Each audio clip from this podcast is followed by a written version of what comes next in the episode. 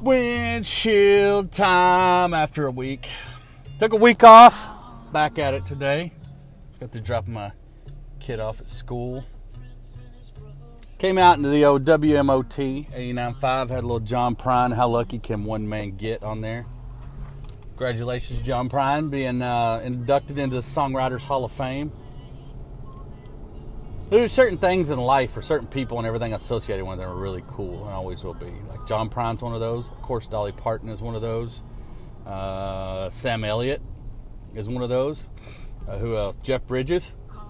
That's what makes the Big Lebowski so damn cool. You got Jeff Bridges and Sam Elliott. That if you ran into either one of them, like there's it never been a story of either one of them being a dick. You know, you're just like, ah, that'd be cool anyway. So regardless of what John Prine's song it is, you got to tune on, turn on, tune, turn it up, tune in, turn it, whatever. Decent weekend. Really didn't leave the house that much. Went to Lowe's yesterday to get some supplies. Wife decided to uh, start peeling off the wallpaper. Yes, I said wallpaper in our bathroom. 82 year old house. So you know there's not going to be anything behind there that is, that is going to lead to more cost and more work. It's all going to, it's just going to peel right off. There's not going to be any holes in the old plaster. There's not going to be, uh, you know, some, some shady wiring. It's not going to be uh, some trim here and there. It's Not going to be any of that. So of course that's what we ran into. So plaster's not that bad though. I can patch that up. It'll be fine. It's just a wallpaper in a bathroom because it's the bathroom's steamy, and it just that's what you use to remove wallpaper is steam. But all things considered, it's gonna look pretty good. Think when we get through painting it and everything, it's just it was black and white striped Beetlejuice looking wallpaper, vertical stripes, thick white, and then it had a big thick black border on the top of it. Uh, that was just awful. It's like if you wanted to make your your bathroom that's small look even smaller and and uh, more uncomfortable, that's what you'd put up. But then again, the more I look at houses and stuff, the more I realize that people just had awful. I mean, I'm not even like a trend spotter when it comes to architecture or like interior design, but the floral patterns, ugh, even in the day, had to be people that just step back and like, man, I don't care. I'm just gonna paint it white. Tell your floral patterns. So got that going on. Of course, house full of three kids. On week four of the gluten-free diet and cooking everything at the house, we did break down, get a babysitter this weekend. Drove into Nashville and ate at a uh, just random. Well, actually, my wife had eaten there. Sushi joint. Wasn't bad. Held maybe 50 people. Osaka on Elliston Place. Not bad at all. Food was as solid as you get. It was good. I mean, ginger salad, the usual prerequisites when going to a sushi restaurant in anywhere America. You know, uh, what did we get? Oh, sushi, uh, ginger salad, about four rolls, and then something else. Last week was good. Went and ate at uh, Green Fez again. Met my friend Joe and Lizzie there. Ate, ordered about seventy percent of stuff on the menu. Their shishito peppers are pretty stellar, also. Been still going down the rabbit hole of uh, cast iron. Uh, came across a cast iron skillet the day online that looked like, if you looked at it, it looked like if you needed a mold to form dildos, this would be the pan for you. You're like, all right, what mold would look more like like a sexual object? And it would have been this cast iron skillet. But come to find out, under further research, it um, it it's called California acorn, and it's like elongated. Just take like the standard top to a. Uh, it's like an acorn and then stretch it out five times longer than it should be. That's what this pan looks like. A little bit more girthiness, to say the least. But uh, yeah, apparently it's a highly sought after pan. Huh? Who knew? So if you find a California acorn out there, folks, if you look, you see this cast iron uh, mold that looks like you could uh, bake cornbread dildos in it. Yeah, you may want to hold on to that. Still going down that rabbit hole, man. A lot about cast irons really kind of blowing my mind. One, there's a lot of people have a lot of freaking cast iron. Very few people have like in the modern era, one or two people have cast iron. They're either over 80 or they're just getting started. Because cast iron seems to be like fishing poles and classic cars. You can't just have one. Uh, but uh, little David Gray.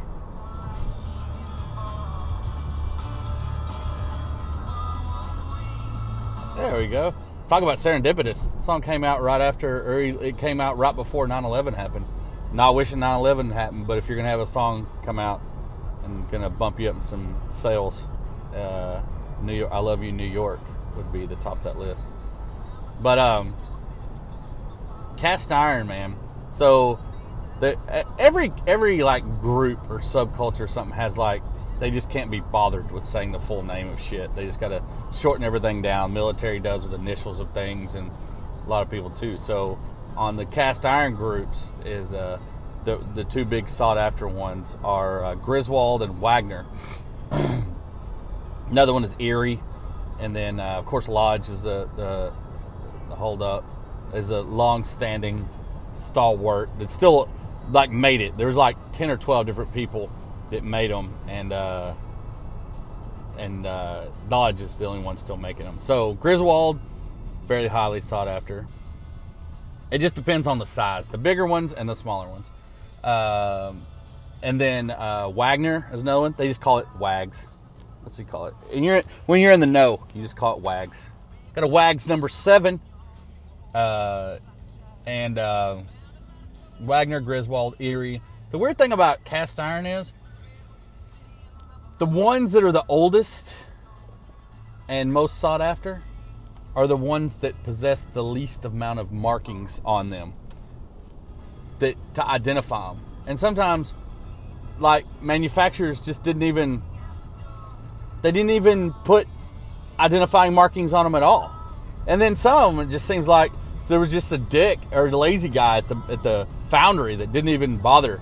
He like put his own initials on there or whatever.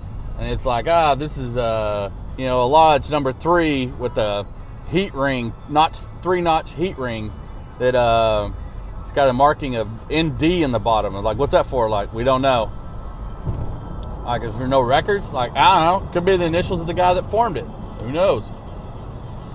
But it's really bothering me because you can you can find like a um, like a cast iron skillet from the late 1800s. So you can find like a hundred and 30, 20 to 30 year old cast iron skillet and or pan. It's in good shape and you can buy it for like less than 50 bucks. It's like what else can you buy that's still going to be in relatively good shape for like 50 bucks? It's 150 years old. I mean, it blows my mind that more restaurants aren't doing like 100 year eggs or some shit like that. You know, the romance and the charm of this older, established, seasoned cast iron skillet. Because after it's been used that much, you, uh, I mean, it's just like a mirror finish. I mean, there's like this whole thing, this group I'm in on uh, Facebook called Cast Iron Cooking. Uh, there's like this thing that's been started of people that will take and cook, live stream themselves cooking eggs or omelets in their pans with no grease to show how smooth and slick their pan is or how older and seasoned it is that you it's in essence just like a non-stick pan which then people will go out and buy a cast iron skillet and try to do that and it's just a damn disaster because you got to cook about 2000 eggs and bacon in a skillet for it to get remotely start to smooth out and i cook on ours like six days a week and it's getting pretty smooth, but I still got a ways to go. But the only way you can get that is if you cook with them. So, been been chasing that down. Now have a couple number threes, lodge threes, and um, a number five, which I'm thinking about just selling them. I'm about just get, I enjoy the process of getting them and getting them home and cleaning them up and seasoning them and getting them looking like they should have uh, for the most part. But I got like two buddies, my buddy Brooks and my buddy DH both have skillets that their grandmothers gave them, and their grandmothers passed away in their 90s. So it's feasible that their skillets are over 100 years old. But it's like the value to that skillet is to them. That's who would pay the most for it, or should at least. But um, yeah, I've been chasing down that rabbit hole. Uh, finally got the swing set put together. Two worst words you want to hear is, uh, I, "What do the kids need for Christmas from your mom?" And then she goes, uh, well, I got him a swing set. You need to schedule for it to be delivered on a pallet. Yeah. So after like 20 steps, to be honest, putting the swing set together wasn't that bad at all. And I put together like dressers, swing sets, beds, bunk, everything I've put together at this point that my wife has ordered. The biggest pain in the ass has been these uh, this kitchen, a miniature faux wood kitchen my, she got for my daughter two Christmases ago. Estimated time, three hours. I could redecorate my own kitchen in less than three hours for the most part. This thing was a pain in the ass to put together. Like 36 different steps of everything that need to be put together. No one's figured out how to streamline that yet. We haven't got a pop up kitchen. Let's do a pop up kitchen that's just made out of cardboard and it just folds together. Kids are going to destroy it anyway. My son Archie right now is at the phase where he finds every crayon or colored pencil in the house, every door jamb in our house. I've had to magic eraser, which if you have kids or have shit smudged on your door jambs or look at your door jamb or everything where you handle a good bit and have stains you can't get rid of, the Mr. Clean and Magic Eraser. Somebody had to have been able to either get a job or keep a job at Mr. Clean or whatever major conglomerate owns that by bringing them the Magic Eraser. Holy shit, that thing. It's just a normal sponge, but I think it's like really fine, like sandpaper abrasive that just kind of scrubs down a little bit. But man, those things are perfect. But uh, what else is going on? Yeah, that was about my last week. I had a chance to catch up with my buddy Brooks. Um, told him my buddy Mike, man, we got this 1955 Motorola cabinet radio that they need to bring. Everybody talks. Yes, vinyl sounds great, but if you're not playing vinyl on what it should be played on, it doesn't sound as good as it can be. And yes, I know I sound like an old guy. Recommending you cook on 100 year old skillets and listen to vinyl on shit that's over 50 years old, but it's pretty legit. I'd be the first one to call BS on it, but it's pretty legit. I buy into shit like that from time to time, like most people. Got me thinking. Uh, the other day, I was thinking about my uh, as I've got further into this cast iron thing. My grandfather, my grandpa Ed McCormick, huge coon hunter. Starting when he was six, hunted right up to his seventies. I mean, just nonstop. I think I may have mentioned it before. But he had this huge cast iron kettle that he used to get before he passed away. He had a buddy that worked at a local grocery store, and he'd go get all the, the fat and scraps and all that stuff, uh, like boxes of them. And he would take and boil them, old hot dogs and uh, hot dogs and lunch meat, shit like that. He would take and boil them in this big kettle before he fed them to his coon dogs. He also had a large 55 gallon drum full of Old Roy dog food that he would take old uh, cooked fryer grease from the same grocery store that made their chicken and stuff, and he just kept adding fryer grease so he would scoop out for his dogs to make it more. Let's be honest, it was a stretch of dog food longer, but also I look back in retrospect, it was brilliant because it was so calorie dense. Like fryer grease and oil, that's like people climb Everest and stuff. They have to eat like sticks of butter and shit to be able to keep their calories count up because they're burning so many just trying to survive. But um, he used to have this big pan, and I reached out to my Aunt Martha and asked her if she could look around for it. She knew where, knew where it was at. Which I'm going to bring it in and clean it and everything. Which is going to be the irony that I'm going to use this big ass pot in my backyard to cook soup or whatever in the same. Uh, in, to cook in the same pot that my grandfather cooked hundreds, if not thousands, of pounds of food that he fed his dogs. I'm pretty confident he never cooked a meal. My Martha, my Aunt Martha did tell me a good story about my uh, my dad that raised me coming home drunk once and eating food out of the uh, the pot because he was starving. My grandfather getting pissed off about it. I don't know what the condition of that food was, but hey man, it been boiled, so it is what it is. Fire can cure anything. But uh, hard to believe it's been four months. I know, I was on podcast three or four. We recorded. Uh, we recorded on the way to the hospital to have our son, our third child. Already four months old, man. Time flew by in that regard. Got a. Uh, I was looking at the time, just how many podcasts got to this point. Try to nail down one to two a week, man. Sorry to skip last week, but I guess sometimes just don't have that much to talk about. As goes life. But then again, anybody that's ever hung around me or drank with me knows I always have some shit to talk about. But uh, got a call today from a buddy or a text. He's got an empty whiskey barrel that um, he wants to age some beer in it. Which always seems like a really good idea, but the question that people fail to ask like breweries will mention like stuff is barrel aged, but nobody ever asks. It's like smoked or bacon wrapped. All right, what kind of smoke? What kind of wood? Cold smoke, hot smoke, what temperature? Therefore, you know what flavor. It's like barbecue you get that you burp up two days later because it's too smoky. Ask questions. Same way with bacon. Bacon wrap. We use bacon. Okay, not all bacon is equal. Benton's and Kroger, two for five bacon, two completely different things. If you haven't ever had Benton's bacon or Benton's ham, get online, search it, get some shipped to you. The smoke will fill up your kitchen just opening a package of it. Really smoky, really fatty. Delicious though. The grease is really what you want from the Benton's bacon. So my buddy's got this barrel and he wants to um, put a beer in it. And I asked him what was in it, and he said it was like Corsair Triple Smoke. And the beers he's wanting to put into were light, relatively lighter beers, lighter profile. The problem is, is when you get an empty, freshly emptied whiskey barrel, is that there's still, depending on the size of the barrel, say a 50 gallon barrel, 55 gallon barrel, there's still at least a half gallon of liquid still left in it. So if you just set it on a corner, and and you could you could get a decent amount of liquid out of it, of whiskey. um, and the next one, what he has is a, excuse me, is a seven gallon barrel or 15 gallon. Probably still has about a half of a quart of liquid in it.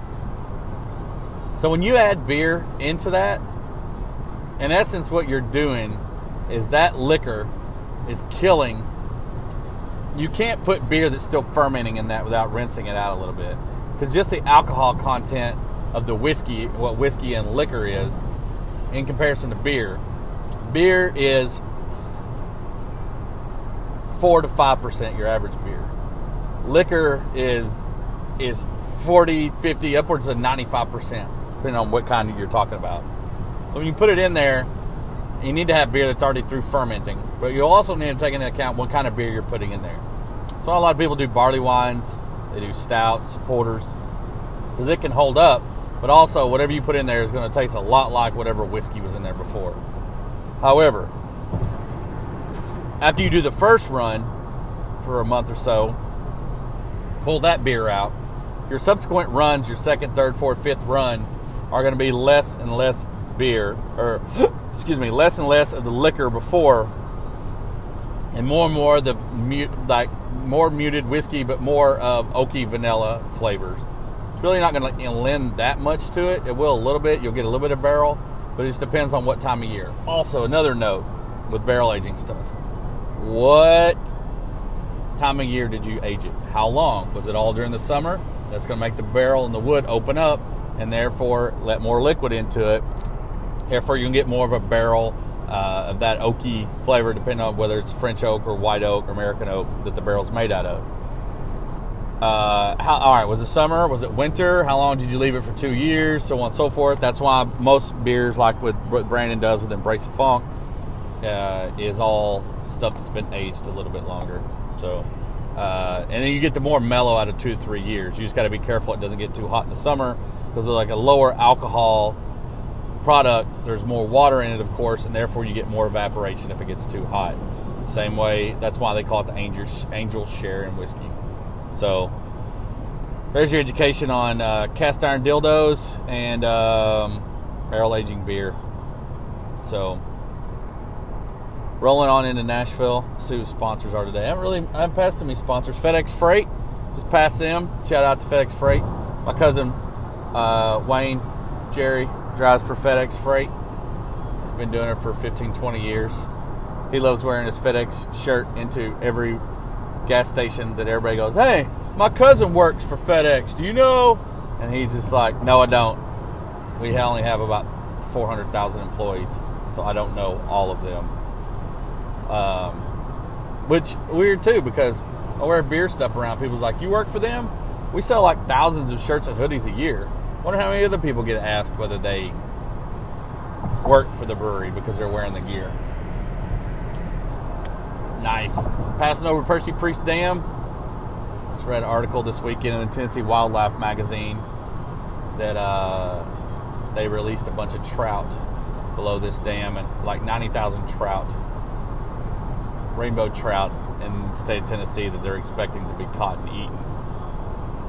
There's a lot of people that trout fish. I don't think there's that many, but I'm optimistic. I just recommend you uh, you eating, keeping, plan on keeping everything that you catch because there's no size limit, or like I think there's like a number limit of like seven or eight in a day.